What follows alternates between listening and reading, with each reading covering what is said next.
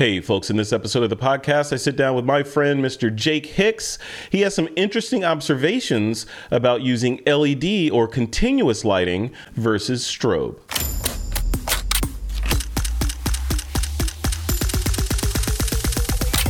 This is TWIP.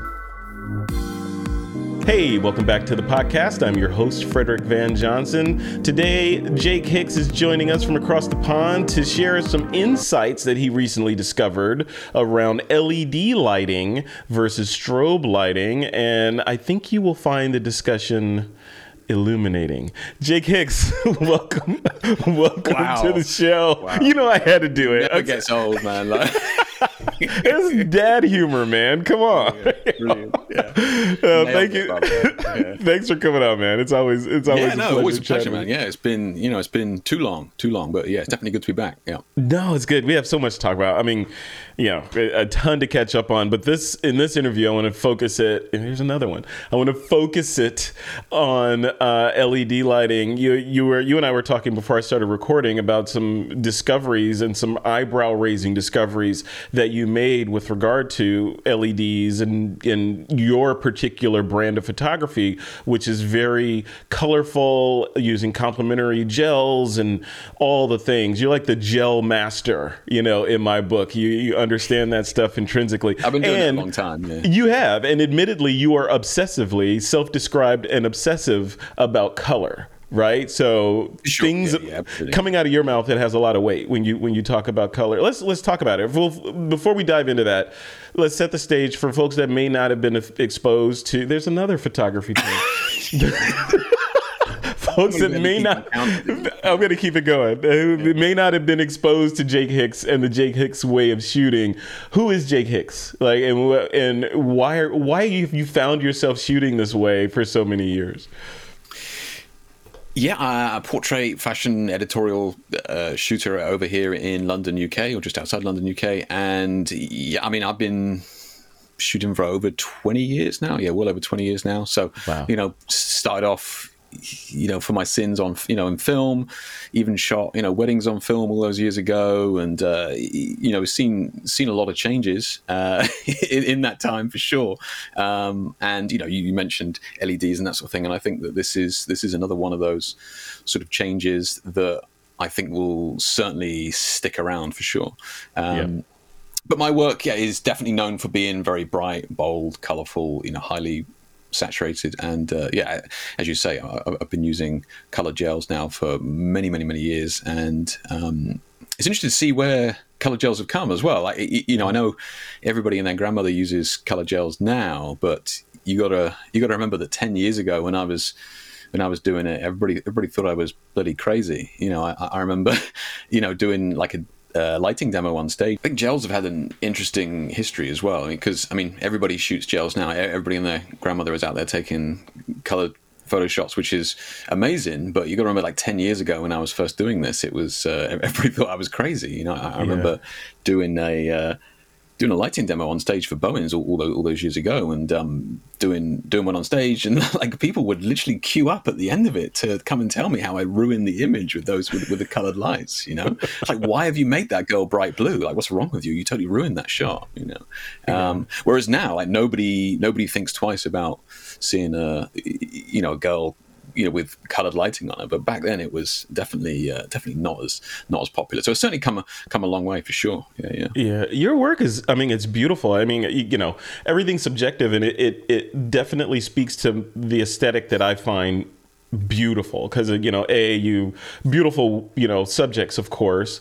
The lighting is always just stunning. Your post-processing is on point always, right? So it all comes together, and like you said, that that, that saturated kind of look, I, I gravitate towards that. I like that hyper realism that you put in you put into your work. Have you the style that you developed over time, did that was it like, okay, I just feel drawn to bright colors, or was it was it inspired by another another photographer, or was it, you know, how did it how did it kind of come to be? How did it gel? It's,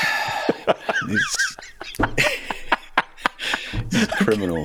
Absolutely. I can't help it. I can't fined. help it. Absolutely, you should be fined.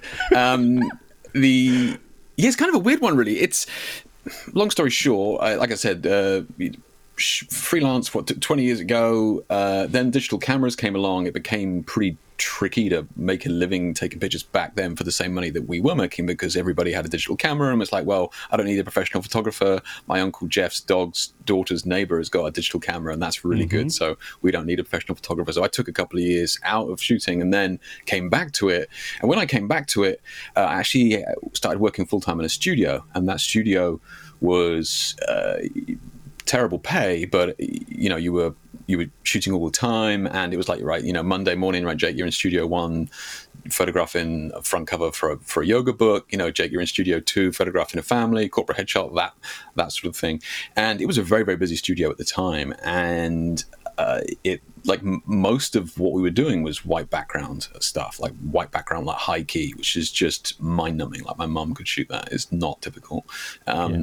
So, like, the clients would come in and, oh, like, you know, can we get this? Like, high key shot. I was like, yeah, it's fine. And I would do that for them. And then I would go, look, are you happy with what we've got? Would you mind if we did something a little bit more creative? Because I think this would work really well with the jacket that you're wearing, or your hair, mm. or just whatever it was to make them feel good about it. But um you know, and then it gave me a chance to sort of play with the colored lighting and that sort of thing. But it really was, the colored lighting came from a little bit of a rebellion, really, of like, I'm going to lose my mind in this studio if I don't do something creative. So just, I'm absolutely not going to make it through the day.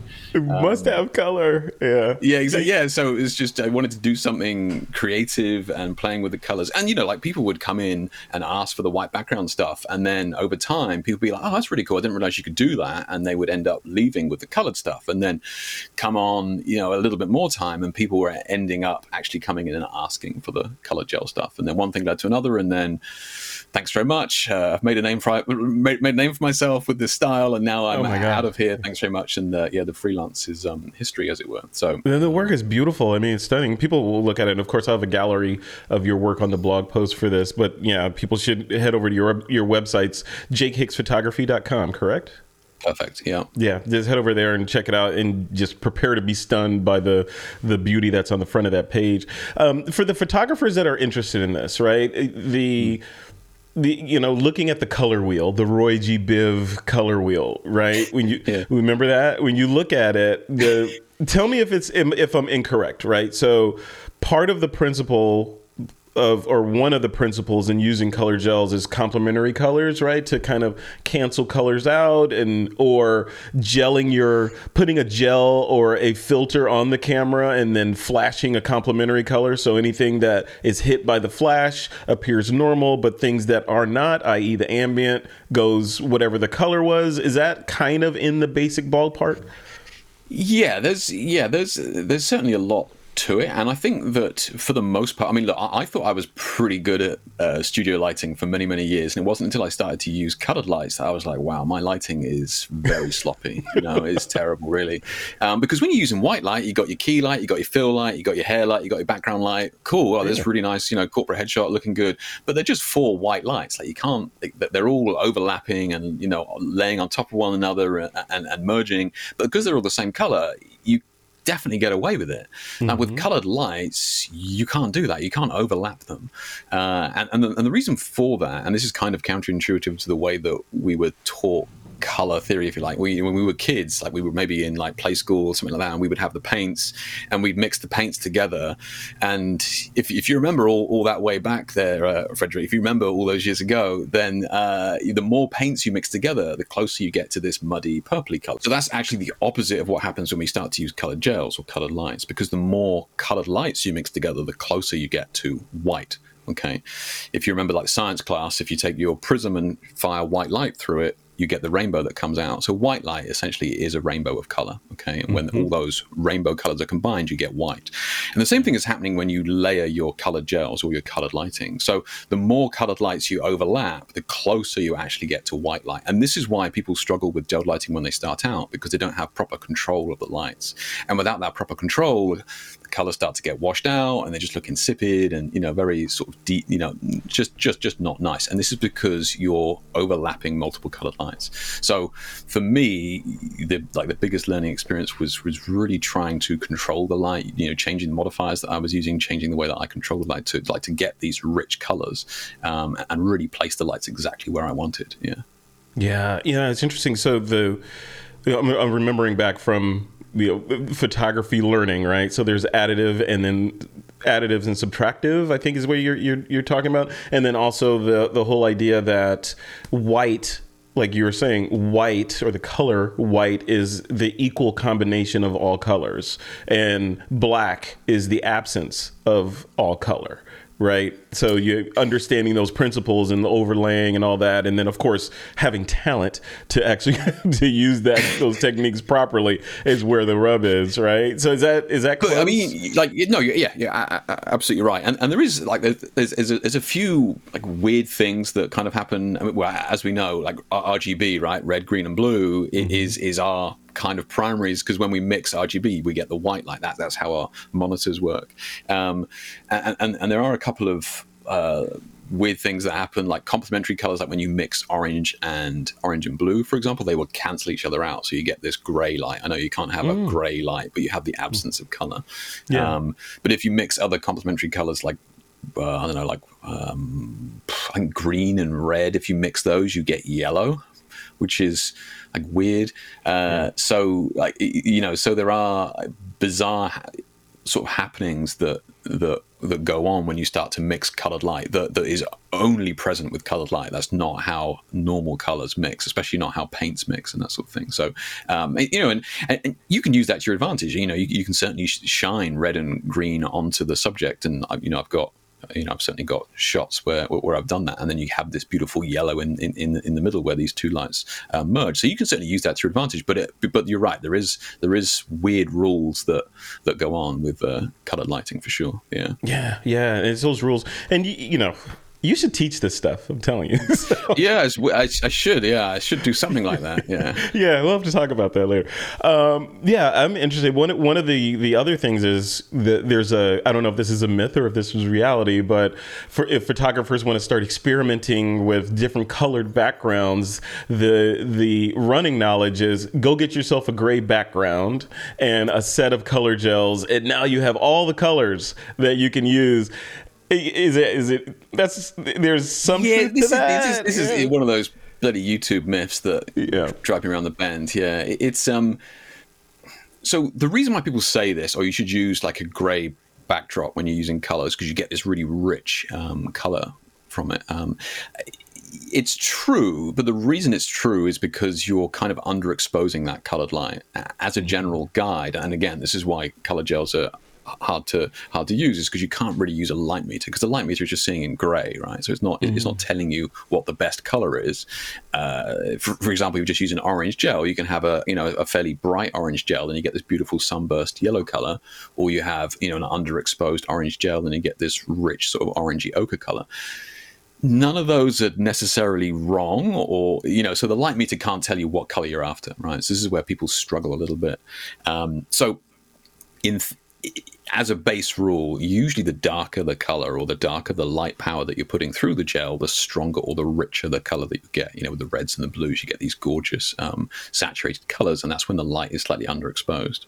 So if you use a gray background, you just automatically underexpose the, you know, like like this the, the shot. I mean, it just automatically looks good straight away. Yeah. And the issue happens is when you start to use other colors. It's already well using reds and you know and, and blues and that sort of thing. But uh, when you when you come to use like a yellow gel, for example, like the whole the whole theory falls apart. If you, you like, it'd be like a watercolorist using gray paper. like well, uh, it's, just, it's not going to work, right? You're right, just going right. to shine yellow on gray, and it's like, yeah, nah, that's still kind of gray, muddy.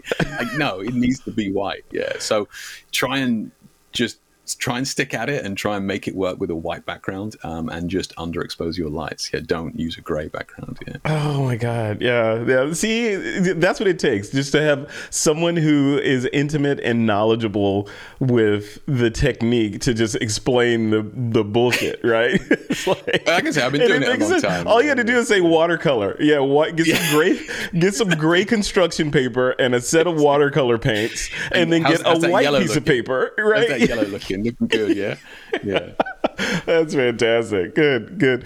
So, okay, so let's transition into we like I, in the beginning we were talking about uh, L E D versus strobe, right? And you've been yeah. experimenting with with L E D light, and you made some some surprising discoveries. Can you describe that a little?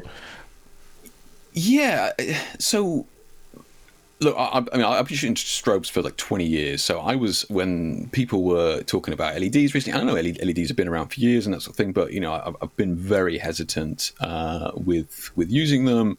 And I think, I don't know, like nine months ago or something, I was I was down for a meeting in a studio, and at this meeting there was a L E D company called Rotolight, and they were there doing a presentation at the time, and I was like, yeah, yeah, yeah, you know, do your do your thing with your silly little lights, and uh, you know, I'll uh, you know, I'll I'll wait. Um, and you know, I was I was I was watching it with these lights, and I was just like, I can't, you know, I can't argue with how beautiful that, that light looks. That's like mm-hmm. that's, you know, I can't I can't deny that. Um, so you know, I had a little play, and the uh, like the um, you know the. guy that was there, uh, Rod, his name was, who was actually the C E O of Rotolight, was like, look, just just just just try it. Because I was firing away all my nerdy questions, all my lighting questions. I was like, yeah, I'll, you know, I'll catch you out with these, you know, questions. So I, I was giving him my uh, best best shot with, you know, what what's the power of this, and what what is it at this Kelvin, and all that sort of thing. And he had all the answers, but he was like, look, Jake, just try it. Just just just try it. See, see for yourself. Mm-hmm. Um, so, so I managed to uh, get hold of a few of these lights and played with them, and I, I genuinely was blown away um, with what they could do, and more importantly, like the quality of the light that they that, that they gave. And I'm happy to um, talk about that here if, if you want to get yeah. nerdy about it. Yeah, yeah, let's get nerdy. Let's um, get dirty. Yeah, do it. yeah, so one thing that um, that is immediately different for us, those of us using speed lights or strobes and that sort of thing, is we're used to the light coming from a central point, right? It's coming from this bulb in the middle, uh, and, and then light is spreading out. And, you know, we'll be used to the inverse square law of how light falls off and that sort of thing. And that's great. But when we start to then modify that, let's say with a softbox, um, like we put our, our softbox on on our strobe, whatever it is, we're always going to have a hotspot. And I mean, I, I haven't used a strobe, a um, softbox as a key light for years and years and years. I hate it. hate it because of really? this hotspot. It, it, it gives a very un, unflattering light when it's moved in quite close. So when yeah. I'm sitting like, you know, the, this softbox may be like arms arms reach away. So you're always going to have that hotspot. And you can test it yourself. You can go home, you know, put your strobe, put your softbox on there and fire it against a white wall, and you'll immediately see that it fades off immediately to um, shadow, like instantly. Like there's, like there's no nice circle. It, it instantly starts to fade off. Um, If you wanted to avoid that with strobes, just use something like a beauty dish that has this diffusion cone that spreads the light more evenly, and you have a more even spread of light. Mm-hmm. Now, what's interesting about this is that the L E D panels, and I am talking about panels, I'm not talking about the, the little, you know, whatever it is, the little things that you, basically it has to be a decent size, like, you know, twelve inch sort of size panel and that sort of thing for, you know, for, for this to work. But now we have this, this wall of light, um, and actually, I can show you this if you're uh, yeah. on my screen here. Just give me two seconds. Yeah, yeah, let's make that. Yeah, so... And for those of you that are listening to the podcast, there's a reason for you to go to the website or to the YouTube channel to see this demo that Jake's pulling together. Okay, so I got a couple of slides here. The reason I got a couple of slides here is I, I am going to um, do a talk for Rotolight on Saturday, and when, when I was asked to do this talk, I was like, yeah, you know, sure, I can do that. So, but you know, I, I went away and sort of played with these lights and experimented with them, and these are some of the things that that I sort of found that I thought pretty pretty interesting, um, and I'm, I'm sure. You know, I, I'm a member of your TWIP community. I know that you've got a lot of uh, lighting nerds in there as well, so I'm sure you guys will find this interesting as well. But yeah, like I was saying about the panels, like these L E D panels, they're, they're, they're a larger sort of sheet or wall of light that comes out. And um, one thing that I found was when you use that on a subject like real close, like the, like the quality of light that you got on the skin was absolutely beautiful. Like the drop off of light was absolutely gorgeous. Um, and people use that term quality of light. They just, you know, bounding it around like, you know, oh yeah, the quality of light was, you know, it's lovely. Oh, I love the lights. You know, the quality is beautiful. Like, what does that really mean? Um, and, you know, I'll give my sort of explanation as to what that is. But for me, like the, like the most beautiful light, and, and look, I'm a strobist, have been for twenty years, but even I know that the quality of daylight is unsurpassed. Like the quality of the light when it hits the skin, if you're photographing somebody outside in natural light, very, very difficult to um, beat it or even come close to it in the um, studio. And one of the reasons for that is just purely because of the size of the sun is so big that the that the rays that are hitting us are just a, a small fraction of the surface area of the sun. As a result of that, you get what's called collimating light rays, which is basically parallel lines of, of, of light. So it's a very clean light that has this very clean drop-off and shadow attached to it, as opposed to what I was saying to you before about a flash bulb being spreading light everywhere from a central point. The rays come out like this, right, in, in this sort of diagonal um, diagonal lines, whereas, you know, sunlight is, is, is coming at us parallel like this. So yeah. for me, that's sort of my reasoning for liking, uh, or, you know, like the quality of light from the sun. And for us in lighting, we have a couple of other elements that do that, with like a, a Fresnel lens collimates the light. Um, those of you that don't know, a Fresnel lens is that sort of ridged lens that you get on like cinema sets or like stage stage lighting and that sort of thing. And um, long story short, Mister Fresnel was a French lighthouse keeper hundreds of years ago, and he, he had his little candles up in his up in his little uh, tower, and he was like, the, the ships were still crashing on his rocks, and he's like, how can I make my three candles brighter? Um, and the way that he did it was, rather than making, you know, like the candles brighter, he would collimate the light. So he would take the light that he had and focus it into this beam, like this column of light. And that's what the Fresnel lens, like the beautiful piece of glass lens that he came up with, was doing, was sending the light out in these in, in these parallel lines. And, you know, we know from like the Hollywood lighting of like fifties, sixties and uh, sort of stuff, like they loved that, loved those Fresnel lenses. This is a time before Photoshop, remember. This is a time when we had, you know, we were making the skin looking beautiful, this porcelain skin, and they were using these Fresnel lenses on their, on their um, lights as well. And in the studio, you know, the more modern studios, uh, we have something called parabolic reflectors or parabolic umbrellas. They're super expensive, but they can be, you know, some of them are like seven, eight feet tall, but they, they can cost like, you know, ten thousand dollars or something like that. They cost a huge amount. Um, and the reason being is because of their beautiful curve that they have, uh, that, again, wait, like when you place the light uh, at the back of that, all the light that is coming out of that bounces off this beautiful curve and comes out in these parallel lines. Again, this collimated light. And this is for anybody who's shooting uh, fashion or, you know, full full body fashion in, in, in any of these fashion houses. This is the closest that they get to bringing daylight indoors, is by using these massive parabolic umbrellas. And again, it's because it collimates the light. Get very clean shadows, very clean lighting. So this is, this is what I'm talking about when I'm talking about quality of light and, and how I feel that some of that Um, some of these some of these rays of light will look on the skin, and why it looks like that on the skin. Um, and here we have uh, like a regular strobe, like we all know a regular strobe. And as, as we can see, the light is emanating from a central point and coming out in this cone shape. So it's just spreading out everywhere. What this results in is uh, slightly busy shadows and just, just nowhere near as, as clean as if it was coming in parallel lines. And this is what L E D panels are doing when we have a larger surface area.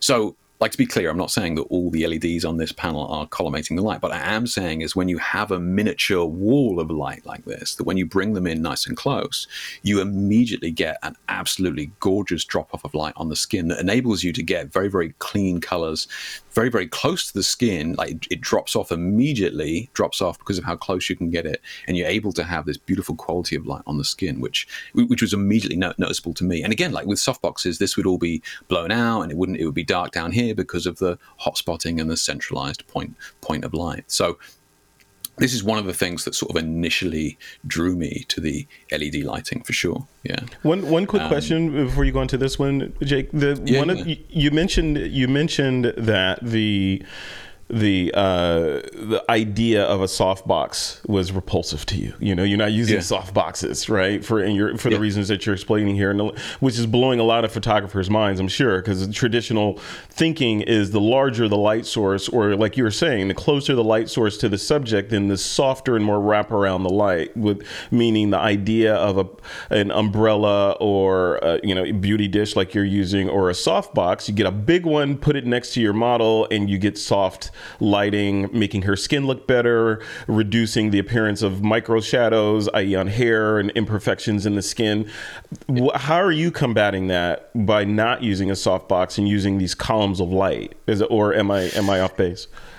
No, no, no. Yeah. So it's, and and this won't be the same for everybody, because we kind of touched on this at the start, where I was like saying that I need to be, I need to have a lot of control with my light so that mm-hmm. my colored lights don't overlap. Because it's like here, for example, the image on screen at the moment, when we have, uh, like I mentioned before about these complementary colors, orange and blue, when they mix, they neutralize and become gray.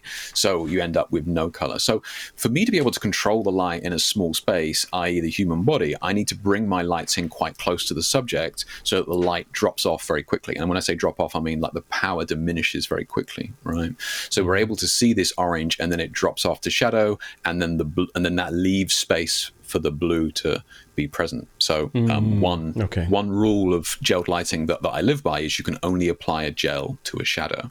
Okay, if if if there's not a shadow there, you shouldn't be applying a gel to it, because you're just going to be mixing colors, and it's just just going to become messy. So, so, so for me, the reason why I say about softboxes is because I, I have them quite close to my subject. We ha- you have this inherent hotspot, regardless of the, you know, like the um, panels in there as well. So if I'm using strobes, like you said, I would use a beauty dish or an umbrella, which bounces the light back into an umbrella and then out, which, which again sort of stops that hotspot from happening, which is kind of ironic because umbrella cost like six bucks.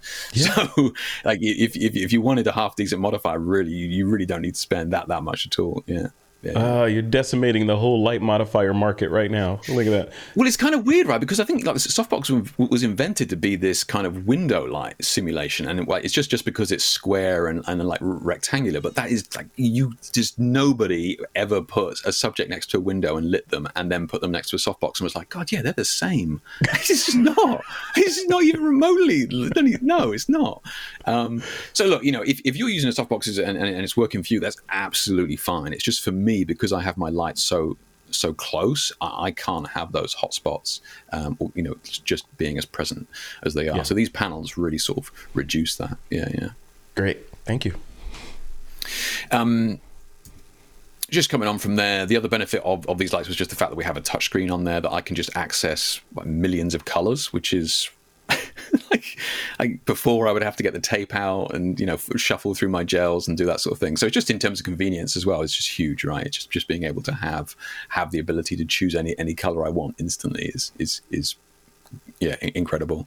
Um, just just going on from that, one of the other things, so I've done a few shoots with these lights now, and one of the other things I, I noticed was being able to dial in specific colors compared to the gels. So like here I've, I've got this pink and blue background, and I'm able to basically dial in exactly the right pink and blue on my on my model, whereas normally I would get close with my gels, but it's not going to be bang on, right? So having that ability to really dial in the, the exact color you want for the scene that you're in, whether it could be styling, right? You want green light and she's wearing a green jacket, you can get exactly the right color, which is, which is again, quality of life, you know?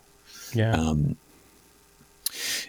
as well, I, I mean, I'm, I'm using, uh, or, or, or I'm using more sort of cinematic style lights uh, in some of my more recent work. And one of those uh, has been using tungsten lighting. So Kelvin is, is a huge factor in my work. Uh, I, I would put it up there. You've got you've got aperture, I S O, and shutter speed. I honestly put Kelvin up there with the same value.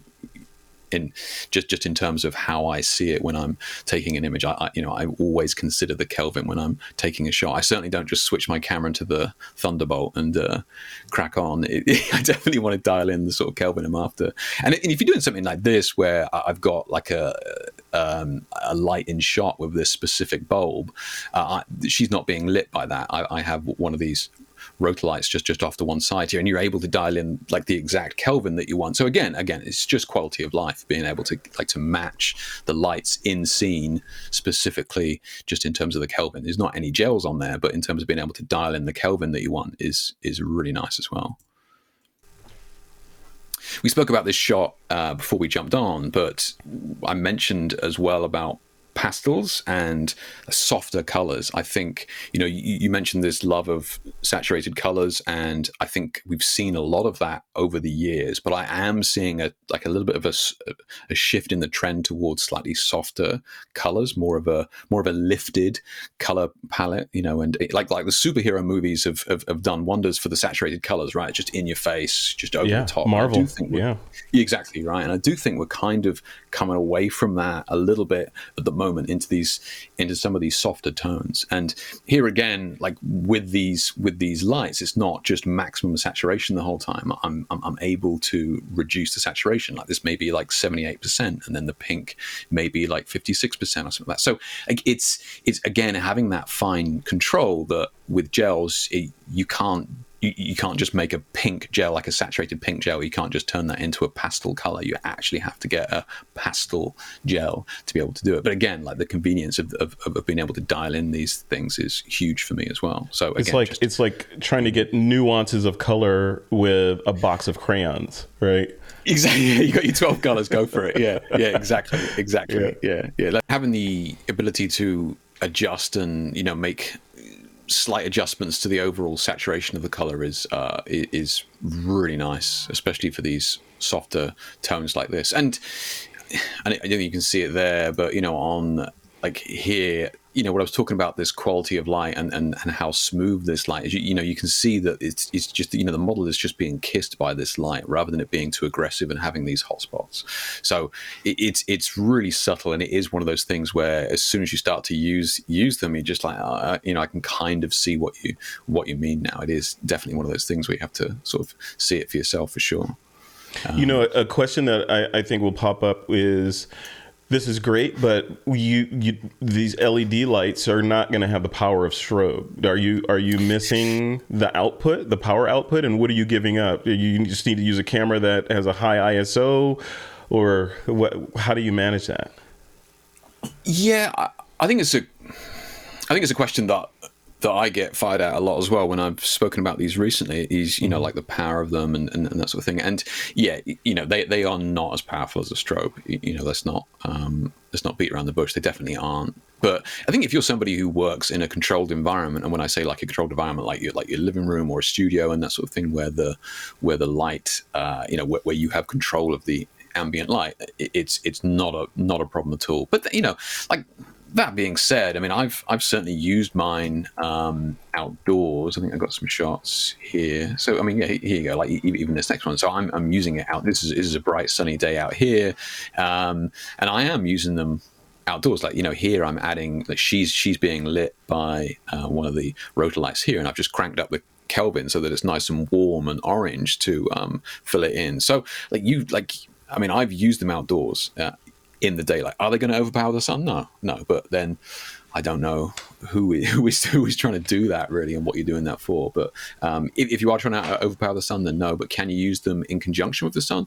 Absolutely. Yeah. Yeah. And here's another shot here with, with regards to me using it outdoors in daylight. So I've darkened like the, like the daylight down, and then I've just brought in a couple of these L E Ds, you know, here, and then one to camera right as well. And, and again, beautiful, beautiful results uh, with minimal effort for sure. Yeah. Yeah. Yeah. yeah. yeah. yeah and it, and it, it's a case of the right tool for the right job too, right? So why, why would you, why would you take L E D lights to the beach to try to overpower the sun, right? Yeah. Yeah. I, yeah I wouldn't. No, you're right. I wouldn't. Yeah. Yeah. You, yeah. I wouldn't. And like, I think as well, when people talk about, I mean, I'm the same, you know, I, I've still got my strobes here. I'm not going to sell those, um, you know, anytime soon. And I don't think it's a case of p- people going, oh, well, I just got to switch everything tomorrow. You know, that's what, mm-hmm. that's what we've got to do. No, you know, you can, you can just get one or two uh, L E Ds and augment them. I mean, you know, it's, it's not like when mirrorless came along where it's like, well, Christ, if I, I have to get, if I, if I get a mirrorless camera, then I got to get all mirrorless lenses and, you know, mm-hmm. do that whole,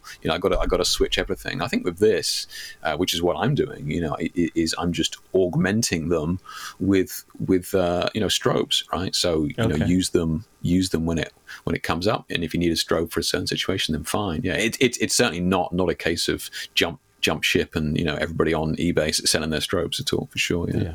Excellent. Yeah. Um, one thing I, which I sort of spoke to you about was uh, some of the other benefits as well. And these Rotolights are, uh, enable me to use a flash. So you spoke about flash, like what can you do with flash and that sort of thing. And these Rotolights can flash the L E Ds or pulse. I don't. Really, I think they need to come up with their own word for it, really. But they, they, they pulse the L E Ds. Um, and if you want extra brightness, then the, the like, like the pulse is basically double the power or an extra stop of light. So you, you can get more power by actually using the flash mode in these, um, and the Rotolights are the uh, only ones that can do it with the full R G B spectrum. But it but it has opened up a couple of interesting things that I was kind of curious about. And this shot here is, is is using the flash and the ambient, right? So I'm using long exposure here. So it's like a one second exposure in this shot. So she's being flashed from above, and then we've got ambient red, uh, you know, L E D light around her, and that's what's creating this sort of fiery effect. So, so you have the ability to to flash at at the same time, um, okay. which is wow. which is crazy. Um,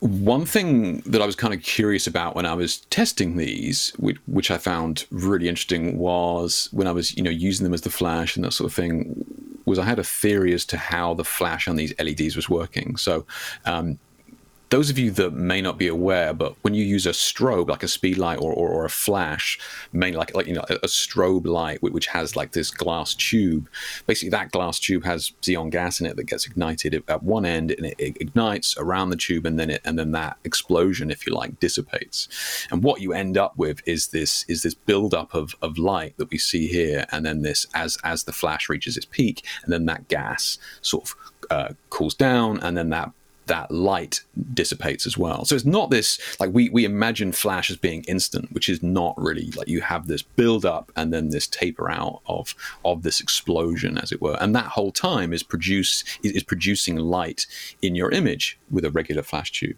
So I was like, well, obviously L E Ds don't have that. So I was kind of, you know, wondering how how they worked. But if you yeah. if you were thinking about, well, surely flash duration is is is fast enough for what I need. I just did some tests here. This is just metal ball bearings bouncing on a metal plate with a with a strobe, and you can see like fast moving objects like this, uh, you know, are, are going to create these kind of tapers of light, or these or these these slight movements of light, because, like I said, that gas is still present in the image. Um, and look, for, you know, for portraits where the, the subject isn't moving at you know, one hundred mile an hour, you, you you don't notice it. But for fast moving objects, you, you definitely want to be mindful of this f- flash duration. Mm-hmm. Um, so for L E Ds, then, if they don't have this gas igniting, it's it's just a switch, like a light switch at home. So you literally you just turn it on and you turn it off. That's what that L E D is doing. So this is the like the kind of bell curve when we when we like really it's just literally off and on. There's no build up or taper off, which results in the flash being instantaneous, which results in your objects being frozen dead still, yeah. uh, which which is crazy to me. I was I was absolutely stunned when I because I had a theory that this is this is what it was doing, but it wasn't until I tested it I was like, holy shit, that's nuts. Because it's not a combustion engine; it's binary, right? right? It's just yeah. on or, it's on or off. Yeah, and this occurs to me like just as I think through this, as you're talking, I'm thinking if you introduce if you introduce this L E D or continuous lighting, or even the power to do continuous lighting, and with these Rotolights, you can you know make them kind of behave like a strobe. But you're opening mm. up all kinds of possibilities for for video and motion type work. We're seeing a lot of like little shorts of. Of like one of, like I can imagine one of your pieces there, but slightly moving, or some silk blowing in the wind, you know, and introducing all that stuff well, into it, right? It's going to be the same color normally. Like like when I do a shot like this one here, right? I got to go to the studio. I got to bring my strobes and I got to bring my hot lights, so like my tungsten lights. So I got to bring the modifiers for both lights, and so I'm bringing like four lights for this. Because I need hot lights for the ambient, for the long exposure, and then I need the flash to actually capture the subject, you know. So whereas with the L E Ds, it's just one light that does both. These will flash at the same uh, color or color temperature, as well as, you know, like R G B color if you want, as the ambient. So you can do interesting stuff like that that you couldn't do with flash before, because normally you flash and then the ambient is a different color, a different Kelvin. So the flash is a different Kelvin to the L E D to the to the tungsten. So with these, you can have this same color, flash and ambient in the same shot, which is nuts. Yeah, it's crazy. That is, that's crazy. That's yeah. It, yeah. So we'll, at the end, we'll get to it. But, you know, these these lights ain't cheap, right? So doing this doing this level of work is a is a investment, I'm guessing, right? Yeah, I I I think yeah, I guess you're right. It, it's um a few months ago I was I was asked by uh Panavision or Panalux, who do the lights, to to do a lighting demo for them. And it's all relevant, right? Or you know, like it's all relative, right? Because like their, like their panels were like fifteen grand or something, or like five grand, and that sort of stuff. And some of their panels, like some of their L E D panels, you couldn't even buy; you could only rent. Yeah. So, um, but like they're being used on big movie sets and that sort of thing. So I, th- I do think it's relative, and I do think that um, like the we only started to use these strobes for cost as as well, like speed lights and that sort of thing is really a cost. Like like we're always balancing between quality of light versus cost. And my, one of the things I always say to people starting out, it's like, it's great. I started using a speed light as well, but the like, please, as soon as you can afford it, get a strobe. Like you'll mm. see a huge benefit in your work instantly. You know, don't buy that lens. Just you know.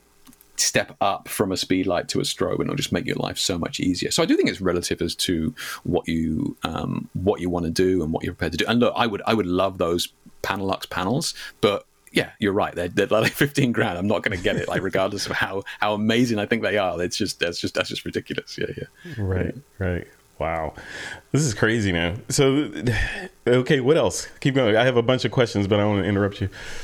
Uh, I've got. I mean, I mean, the rest is just talking about the.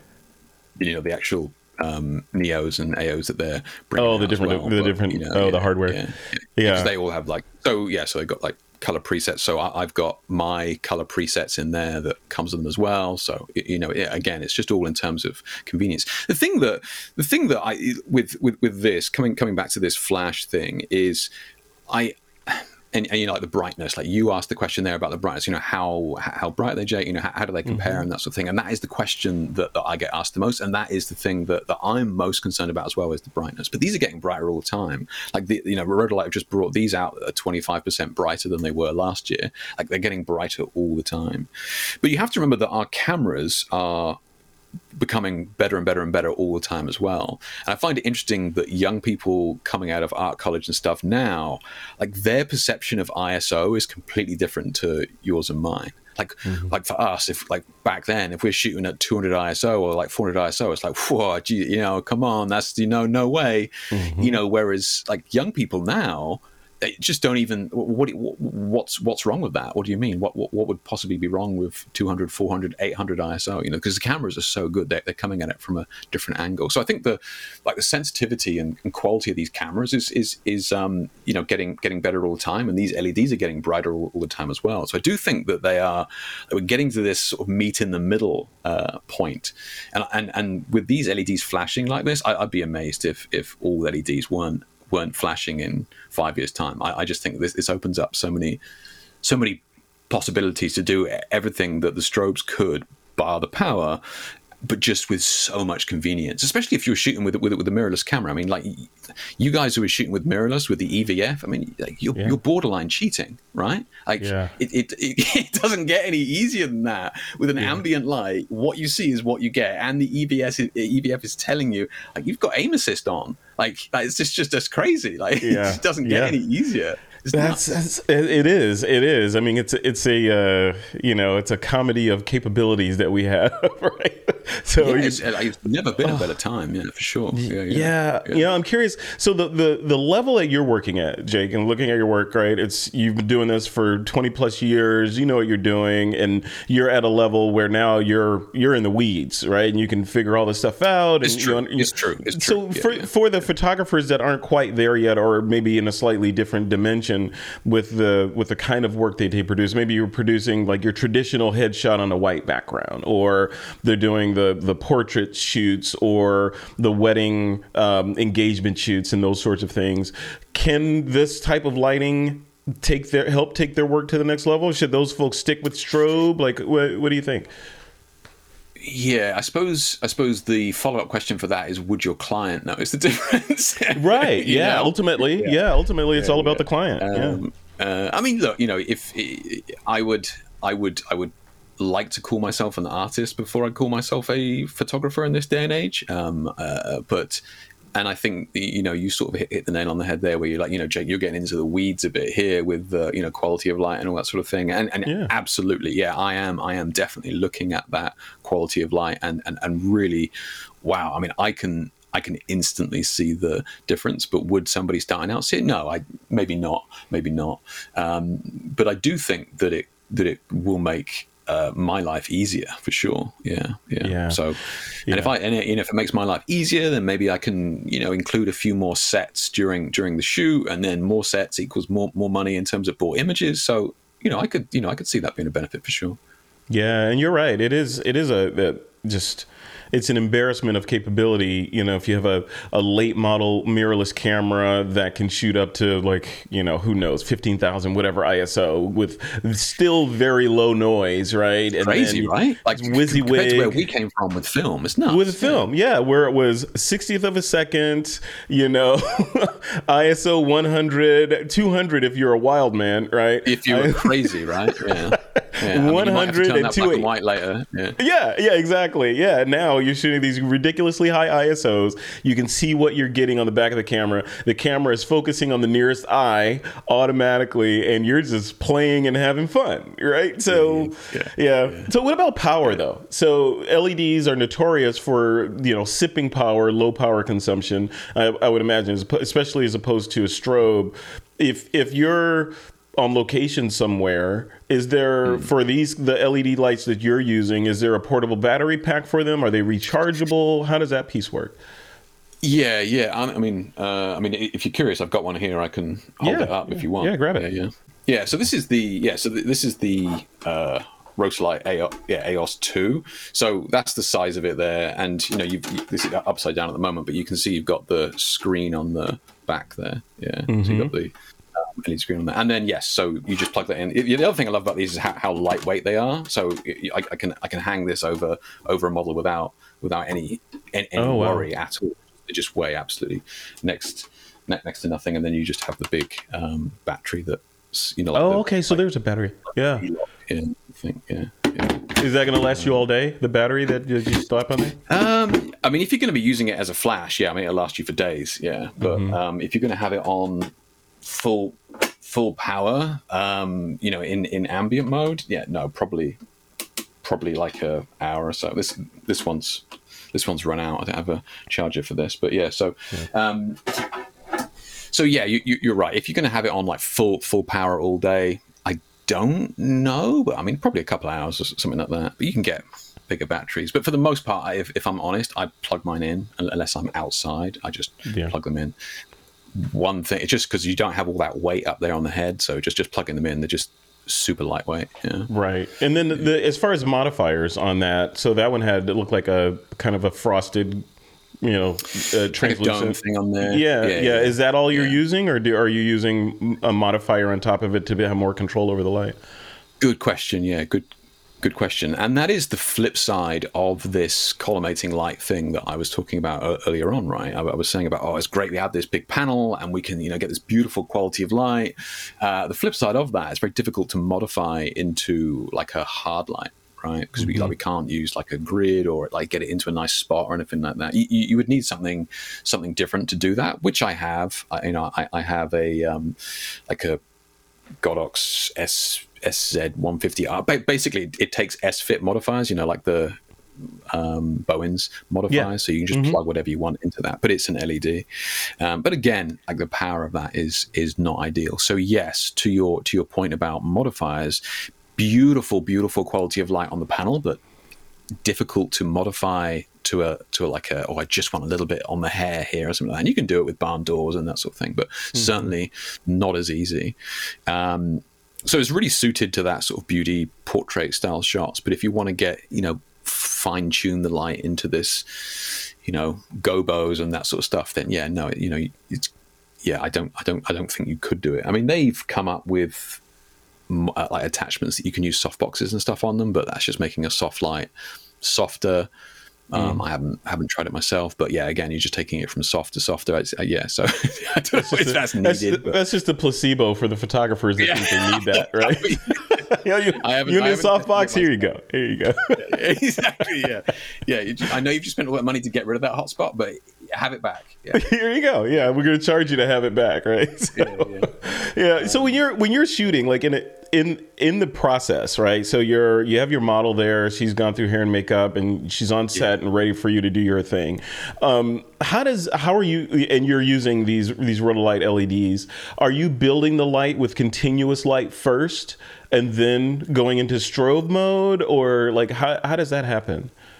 Yeah, I'll, I'll be honest. I, I thought I was going to use them in the flash mode, but I mean, even though that flash gives you more power, if, if you're in a c- controlled environment, um, you know, and, and that, and, and when I say controlled, it can be even a slightly dark room is, is is absolutely fine. So I just use them in ambient mode. Like, you know, I'm just being lazy. Like, it's what you see is what you get. It's mm-hmm. it's just, yeah, it's criminally easy. It really is. You know? So you switched um, to mirrorless. Like, I think last time we talked, you were uh, I, you're, I'm on, not you're on the no. you're not mirrorless yet. You're still D S L R. Yeah. Okay. Yeah. Yeah. Yeah. I've, I, you know, I, I still have some morals. You know. Um, so. Yeah, we'll we'll check in with you next year, Jake. Yeah, I know, I know, I know. It's so true. Yeah, it's so true. Because yeah. um, Sony was like, so, uh, you know, you want to look at this? Or I was like, God, that is sharp. Yeah. Like, uh huh. Yeah, yeah. You will yeah, be so seduced I'm, to the dark side. I know, I know. Yeah, I'm. Yeah, I, it's only. Yeah, it's only so long that I can put it off, just because it's just so easy. It's like, oh, you can just use this beautiful like, Helios lens with focus peaking, uh, you know, and get this gorgeous look that you've been chasing, like just really easily with this focus peaking on the back of the camera. It's like, oh my God, that's so easy. I know, yeah. Oh. So I, I can only put off the mirrorless for so long. Yeah, yeah, yeah I know. Yeah. And, and like I said, look, you know, with, with, with the ambient lights and the E V F and what you see is what you get, it is just... It's it's nuts. Like you, you honestly, yeah. It's it's simulating the Kelvin adjustments that you're doing in camera in front of you, like, yeah, yeah, yeah. I mean, but you know, on the other hand, we we we joke about the you're going to switch to mirrorless thing. On the other hand, the body of work speaks for itself. So, like, why why switch if you're already getting what you need out of it? You know, so yeah. for the sake of switching. So I don't know. Yeah, look, I, I, I'm. I mean. I would I would always spend my money on lighting over the camera. I really do think that it is the lighting is, is doing ninety percent of the image over the, you know, camera. You know, that's that's that's like touching it up a little bit. You know, yeah. it, it's it's not you know it's not what defines an image at all for me. And I think that this technology can sometimes get in the way of that a little bit. Like, mm-hmm. here's a story. So I told you I used to work in a studio, right? And I, and, and I was mm-hmm. um, at, the, at the end of that, I was managing the studio and um, training the new guys, new guys and girls coming in. They'd be, you know, like they come out of art college, like super keen. They come in for a door, right, Jake, you know, take me to the studio. I'm good to go and that sort of thing. And it's like, yeah, sure, sure. But just, just before you go, um, Can, can I just get you just to write down on this bit of paper here what like just just name three things that you think make a perfect photograph, you know, like like the perfect image, please.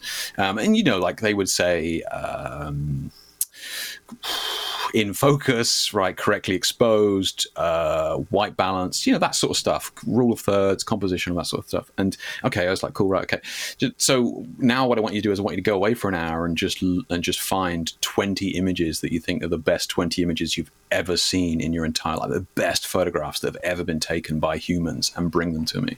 And they bring me these twenty images, and I would go, looking at these images, is the first thing that comes to your mind, wow, that's in focus, wow, that's correctly exposed, and wow, I love the white balance on that? Like, it's not. Like, mm-hmm. these things that these cameras are doing for us is is is is just the entry ticket. Like, that's that's not what photography is about. Like, the you know, what the soul of these images that you, you're drawn to, some of these phenomenal images, that's not the first thing you think about. Oh, yeah, I love how sharp that is. It's bullshit. It's not. It's got nothing to do with it. So I... I I think we can allow the technology to get in the way sometimes, and I think it's nice to kind of, you know, step back and, uh, you, you know, and just like for me, like the lighting and trying to show that character and and, and, and tell a story with that lighting is definitely what what drives me, not the, the the fact that I've got eleven stops of dynamic range or some madness, you know. Isn't but isn't it interesting though how, you know, we're I, I don't know you know I don't fault the camera companies, they have to stay in business, but we're seduced into, you need this next camera, you need this, oh you got the you got the Nikon Z six two, you need the Z nine now because it does all this amazing stuff. Meanwhile, Jake is producing all this other stuff with a you know a camera with uh, with a with a crank on the side. Yeah, yeah, yeah. Many years ago, I shot a uh, video tutorial, and I was using like a Nikon D six ten or something like that. And the guys at the time were like, "Wait, you're going to use that? Like, what have you been using to take your pictures so far? I've been using this. You managed to get those pictures with this camera? Uh-huh. Like, like what do you think? Like, yeah, like it's not the camera, you bloody idiots. Yeah, like you know. Yeah, um, yeah. But no, you're right. I, I think camera manufacturers done a really good job with their marketing of that, and we've been encouraged to, you know, sort of buy these pieces of kit under the under the guise of like they're going to make make your images better. And like, mm-hmm. I think it depends on what you define as better. If you mean more in focus, then yeah, your images are better. But um, it, it does always surprise me, you know, when we when we talk about pricing, and like somebody won't think twice about spending two grand on a lens or getting the latest, you know, like like, like the camera eighteen months after they just bought a previous camera. But when you say, oh, this this strobe is five hundred quid, they're like, whoa, yeah, no way, man, it's way too expensive. Like, yeah, I don't know where that dissonance comes like, from, right? I don't light, know why that happens. You're charging me for light. The sun's right there. Light's free. Exactly. You should be free, right? Spend all this, spend all this money on this camera. I got nothing left over for lights. Yeah. Um, Yeah. So yeah, I find it weird. I don't know why it's it's got like that, you know, because you hit, hit the nail on the head. Like these, like these camera manufacturers have got to stay in market. I mean, Fuji are bringing out a camera every ten minutes. I don't know how yeah. they're doing it, but like uh-huh. it's because they keep buying them, right? I mean, yeah. and it's you, you know, know part. I think part of it's fashion. It's like, hey, bragging rights. Oh, you're shooting with a with this thing. I just got the new this thing, and it's obviously better, right? Yeah, so, yeah, yeah. I mean, and. I mean, a million years ago when I was uh, sponsored by Bowens, uh, you know, one of the reasons I think they went out of business was because they made a product that, that lasted twenty years. Like I bought four strobes when I left art college in like two thousand, and I was still using them like twenty years later, you know, yep. in, in some shoot. That's not how to make a successful business, guys. No. No, come on, product designers, you got a built-in obsolescence, right? Exactly right, which is easier to do with, with, with camera tech. And this is the uh-huh. thing, you know, I, I, like I said, this video tutorial that I made years ago, I mean, it's still valid today because mm-hmm. light is still traveling in a, in a straight line and at the same speed. Like, that's not going to change anytime mm-hmm. soon. Yeah? Not that we know so, of, no. Exactly. No. You know so, what? Uh, the other the other piece of this, the other equation. I know the audiences want me to ask this, but the the post processing side of the equation, right? So you you obviously obsess about light and color and all that, and you're meticulous about it, and you create this image, this raw file that you then take into software to finish it. Right. So what, yeah. you know, I don't, you know, we don't need a whole tutorial on Jake's post-processing workflow, yeah. but like generally speaking, what are you doing to the image? Are you using any plugins like portraiture for skin smoothing or frequency separations, or like what kind of Jake Hicks magic are you putting in there? Wow, it's showing your age with those with those terms, Frederick. That's, that's, you know. Know, that's crazy. Hey, yeah. I'll be thirty. I'll be thirty next month, man. yeah, yeah. Just saying. As my wife says, black don't crack, man. I don't know how you. It do does it. not. It does not. Yeah. yeah, yeah. You have no idea. Um. So no, it's yeah, it's a really good question, and obviously I do, you know, a, a, a lot with my images, but I think you have to remember that I'm when I'm taking my image, I'm I'm cognizant of the fact that I'm going to be doing post-pro, right? So I'm shooting for the final image, uh, not necessarily just just for the raw. So what I mean by that is uh, in camera, I may shoot my images slightly flatter. So what I mean mm-hmm. by that is uh, like the shadows are not going to be black, and, and the highlights are not going to be blown out. You know, it's going to be reduced contrast in camera. So I'll add some extra fill lights here and there and that sort of thing. And the reason for that is because when I get into Photoshop and Lightroom and that sort of thing, and I want to crank the contrast, if I'm already shooting fairly contrasty in camera, camera, then I, I can't do that in post because I'll just start to clip the data, right? So the other thing with color is, and you'll know this from Photoshop, whenever you increase the contrast, you simultaneously increase the saturation. Like the two are always linked, so you can't increase one without the other. So some like one of the ways I get some of the colors that I get is I'm shooting a little bit flatter in camera, so like you know a lot of data in a lot of data in the shadows, and then cranking it in post, and I'm able to crank it in in, in terms of contrast to bring up those colors and, and saturation without clipping the data. But you can only do that if you shoot for the final image in mind. I'm not shooting for the raw. The raw is halfway. I'm shooting for the final image. Interesting. So you know what, what you described sounds like with cinematographers, you know, they, they shoot exactly. in, in log, right, which produces exactly a, right. a yeah low not low resolution but but unsaturated low contrast version of the image, and then they color grade it to perfection. So that's that's basically Absolutely. what you're doing, right? Exactly yeah. right. Exactly right. Yeah, yeah, mm-hmm. yeah, yeah, yeah. Which is again easier than easier than it's ever been. You know, like I said, with some of these cameras, like eleven stops of latitude. You know, compared to like you remember shooting slide film or E six, it was like one stop or like yeah. you know. No, no, no. It was plus or minus a third of a stop, Jake. Wow. But, yeah. but, yes. but, but you see, this this is why slide film looked so good, because it was so contrasty, because it had that lack of latitude, so you had that saturation. So yeah. like people talk about, oh, you're doing post pro and that sort of stuff. Yeah, but we used film in the past to to, to, to, to get the look that we wanted. Like if we wanted really saturated images, you'd use that E six to like to get that contrast and saturation because it had no latitude. Um, so it's the same thing that we're doing now. We're just really trying to emulate that look to a certain extent. So if, if people want to learn from you and get get more sort of, you know, exposed to the to the Jake to the Jake way of lighting and color science and all of the things, how do they do that? How do they, you know, do they follow you? Like, what, what's the best way?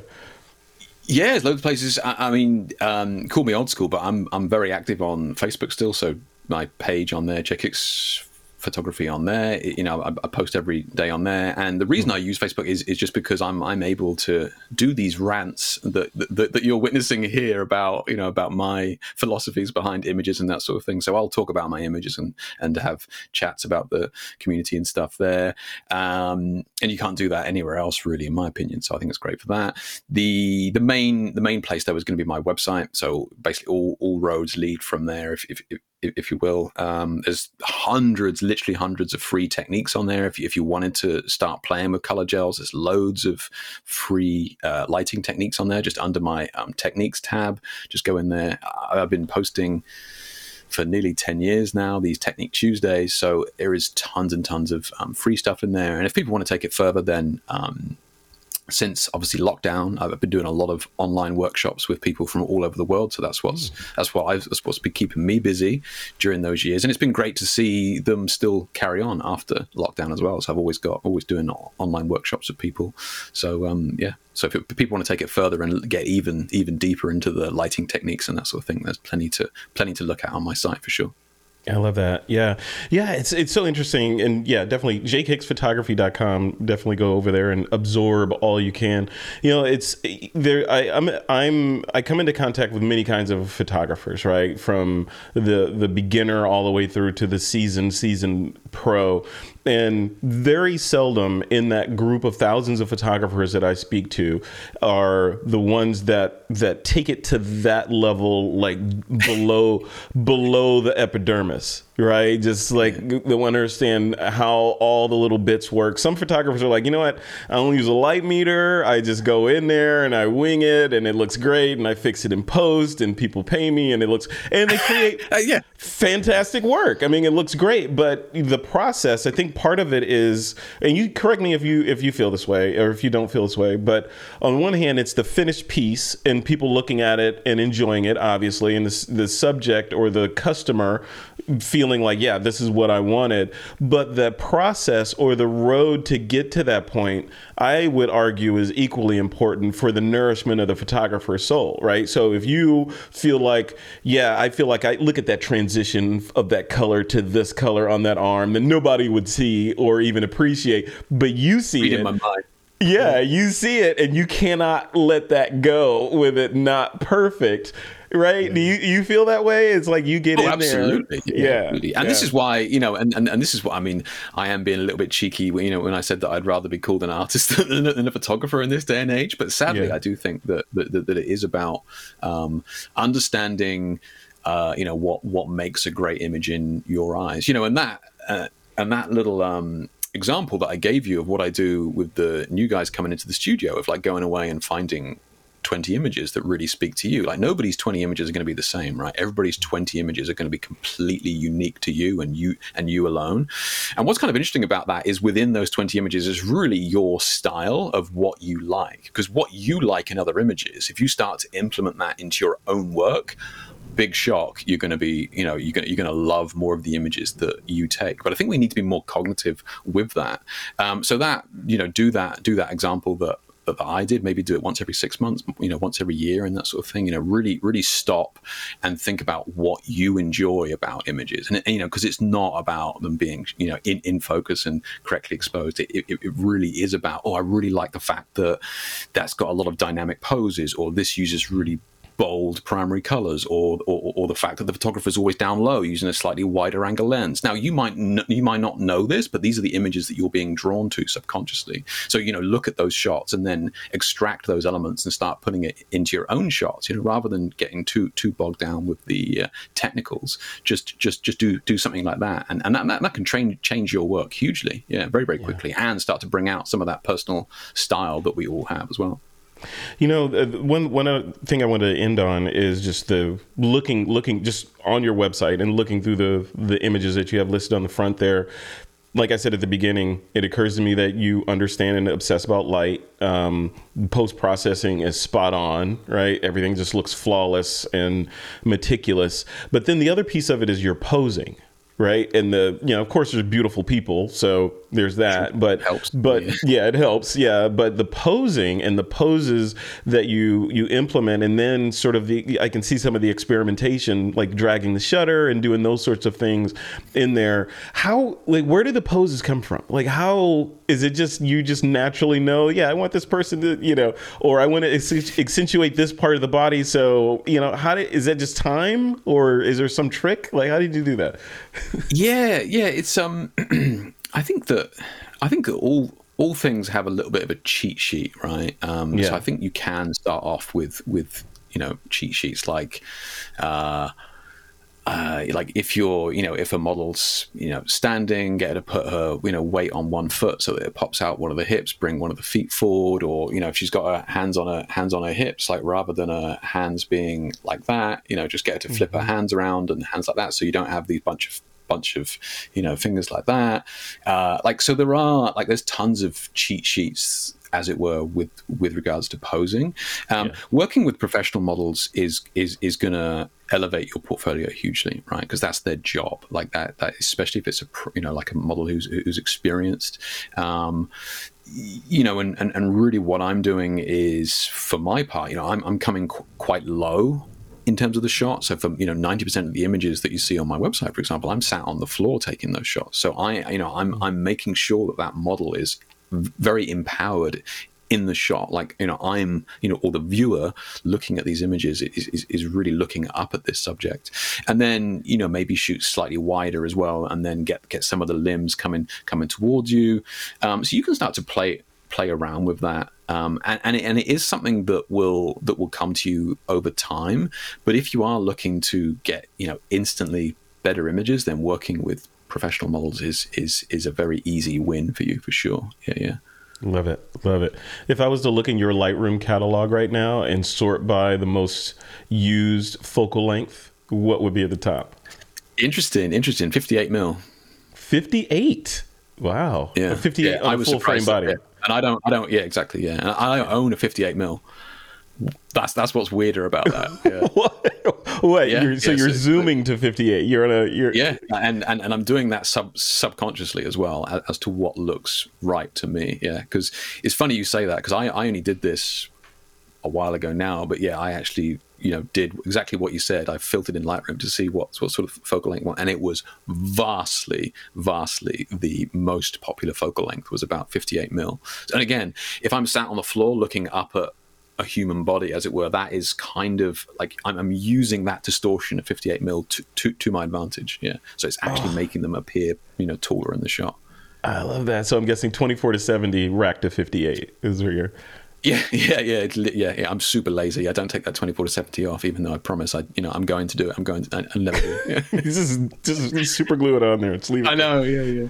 I mean, that's that's great, man. Thank you, thank you for being so open about sharing what you're doing. You know, it's uh, it's it's refreshing to see to see the body of work. It's fantastic, and how open you are with training and and explaining the and spreading the word. You know, uh, about gels and lighting, and not being afraid of color and all the things. You said a number of things that resonated with me. I was writing, I was taking notes, as I'm, I bet a bunch of people listening to and watching this were. Um, Good. Gray is bad. the gray, the gray don't background. Be, yeah. Be. Yeah, so from yeah. this point forward, I have a great background in the studio in the other room. So from this point forward, I'm going to be thinking about that analogy of watercolor on the gray background. Yeah, that's it. Yeah, yeah, yeah. yeah. Uh, soft boxes are not necessarily the end all be all for a great portrait.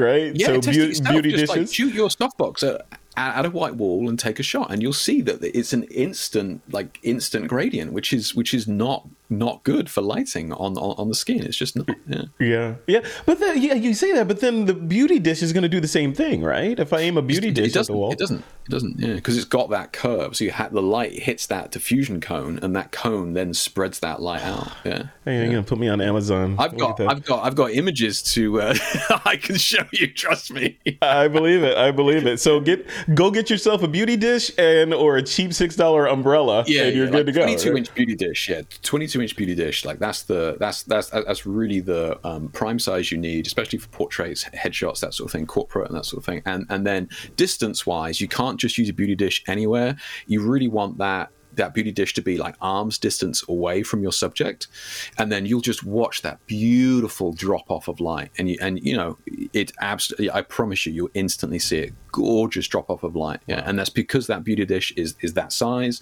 arm's reach away, boom. Can't go wrong. Can't go wrong. Wow, wow. And the and the L E D lights you're using are from Rotolight, right? Correct? Rotolight. Yeah, so they're the Rotolights. Yeah, and they're the A O S two. So they just brought out the A O S two Pros, which are on Kickstarter or whatever it is at the moment that, that, that they've got, and so they're cheaper on there at the moment. But yeah, and uh, yeah, and they they do have the Neos, which are the little ones. Um, and I'll just mention this: I, like, if you can try and try and save up to get the bigger ones. The reason I say that is because as soon as we get down to that smaller size, we kind of lose this whole quality of light thing that I was just talking about, you know. Right. Absolutely. I mean, I, I've got one for like a background light or a hair light, but you know, I, I would never use it as my key light. So if you can, like if you're thinking about getting them, just try and save up a little bit more to get the larger, uh, larger panel size, and you'll see a huge difference. Yeah, huge difference. Yeah, yeah, yeah. It, it, it, relatively speaking, right? You get the small ones if you're shooting small product photography or things like Absolutely. that, because it's it's yeah, all yeah. about or if, the subject. Or if you're like at a wedding, right? Something like that. You want something lightweight, boom, perfect. Yeah, yeah, yeah. Jake, fantastic again. When are you in the States again, man? We got to hang out. When are you back? I know. Yeah, I know. I am actually in the in, in the process of trying to organize workshops in, in the U S for April next year. But so oh. fingers crossed, we'll see, man. Yeah, yeah, yeah. We'll yeah do that. It's been too Let long. me know. Yeah. Let me know. Yeah, you know, I know I know some people at some companies that might you know be able to help out with that. So interesting, interesting. Yeah. Yeah, so, yeah. So. I, I think the last time I was in the U S is when I saw you in Puerto Rico, which is crazy. It's been a long time. Yeah. That's right. That's right. Yeah, they've had at least two or three hurricanes since the last time we hung out there. I bet. Bless them. Yeah, I bet. Bless them. Yeah. yeah. It's craziness, craziness. Mm. All right, Jake, thank you so much for, for you, doing man. this. Yeah, man, pleasure. Fantastic. You've spent some of my money and saved me a lot of money, because I'm I'm definitely uh, yeah I've got umbrellas in the garage over there. I'm like, yeah, umbrellas. Everybody, I was the that's same. For, that's for noobs, you know. Softboxes. It's, it's so true. Yeah.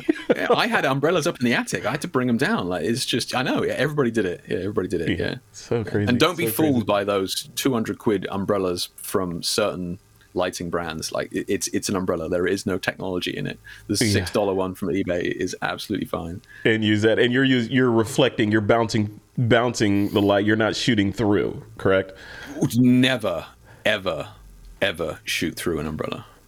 Oh, look at so that. You thought softboxes were bad? Shoot shoot through umbrellas. Are, because there's a, there's those umbrellas where you shoot through them, but you put the back silver kind of cover on them. You remember those? Oh, okay, yeah, yeah. If, at least do that, but you may as well just use a softbox, which we, as we've just found out, is bad. So it like, is a softbox, those people yeah. who shoot through an umbrella and then don't have a back on is like that's just doubly bad. So you've got the hot spot, and then you've just got all this light firing backwards into your set, just bouncing around. So yeah, never use that. Yeah. Oh my god. Um, Okay. So lastly on, on lastly on umbrellas then, um, silver is what I use, because silver is going to give you more contrast in the light, and like we've said before, more contrast means more saturation. So if yeah. you're looking to use colored lighting, use the silver. If you want more flattering, uh, then just just just go for the white. Yeah.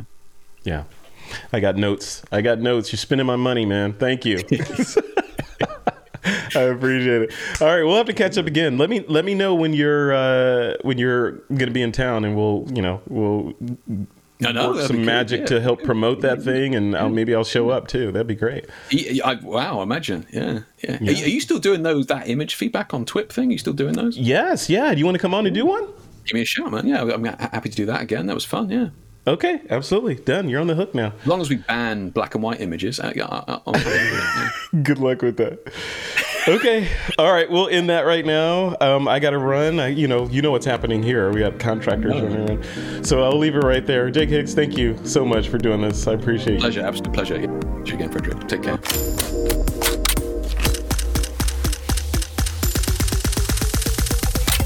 This is TWIP.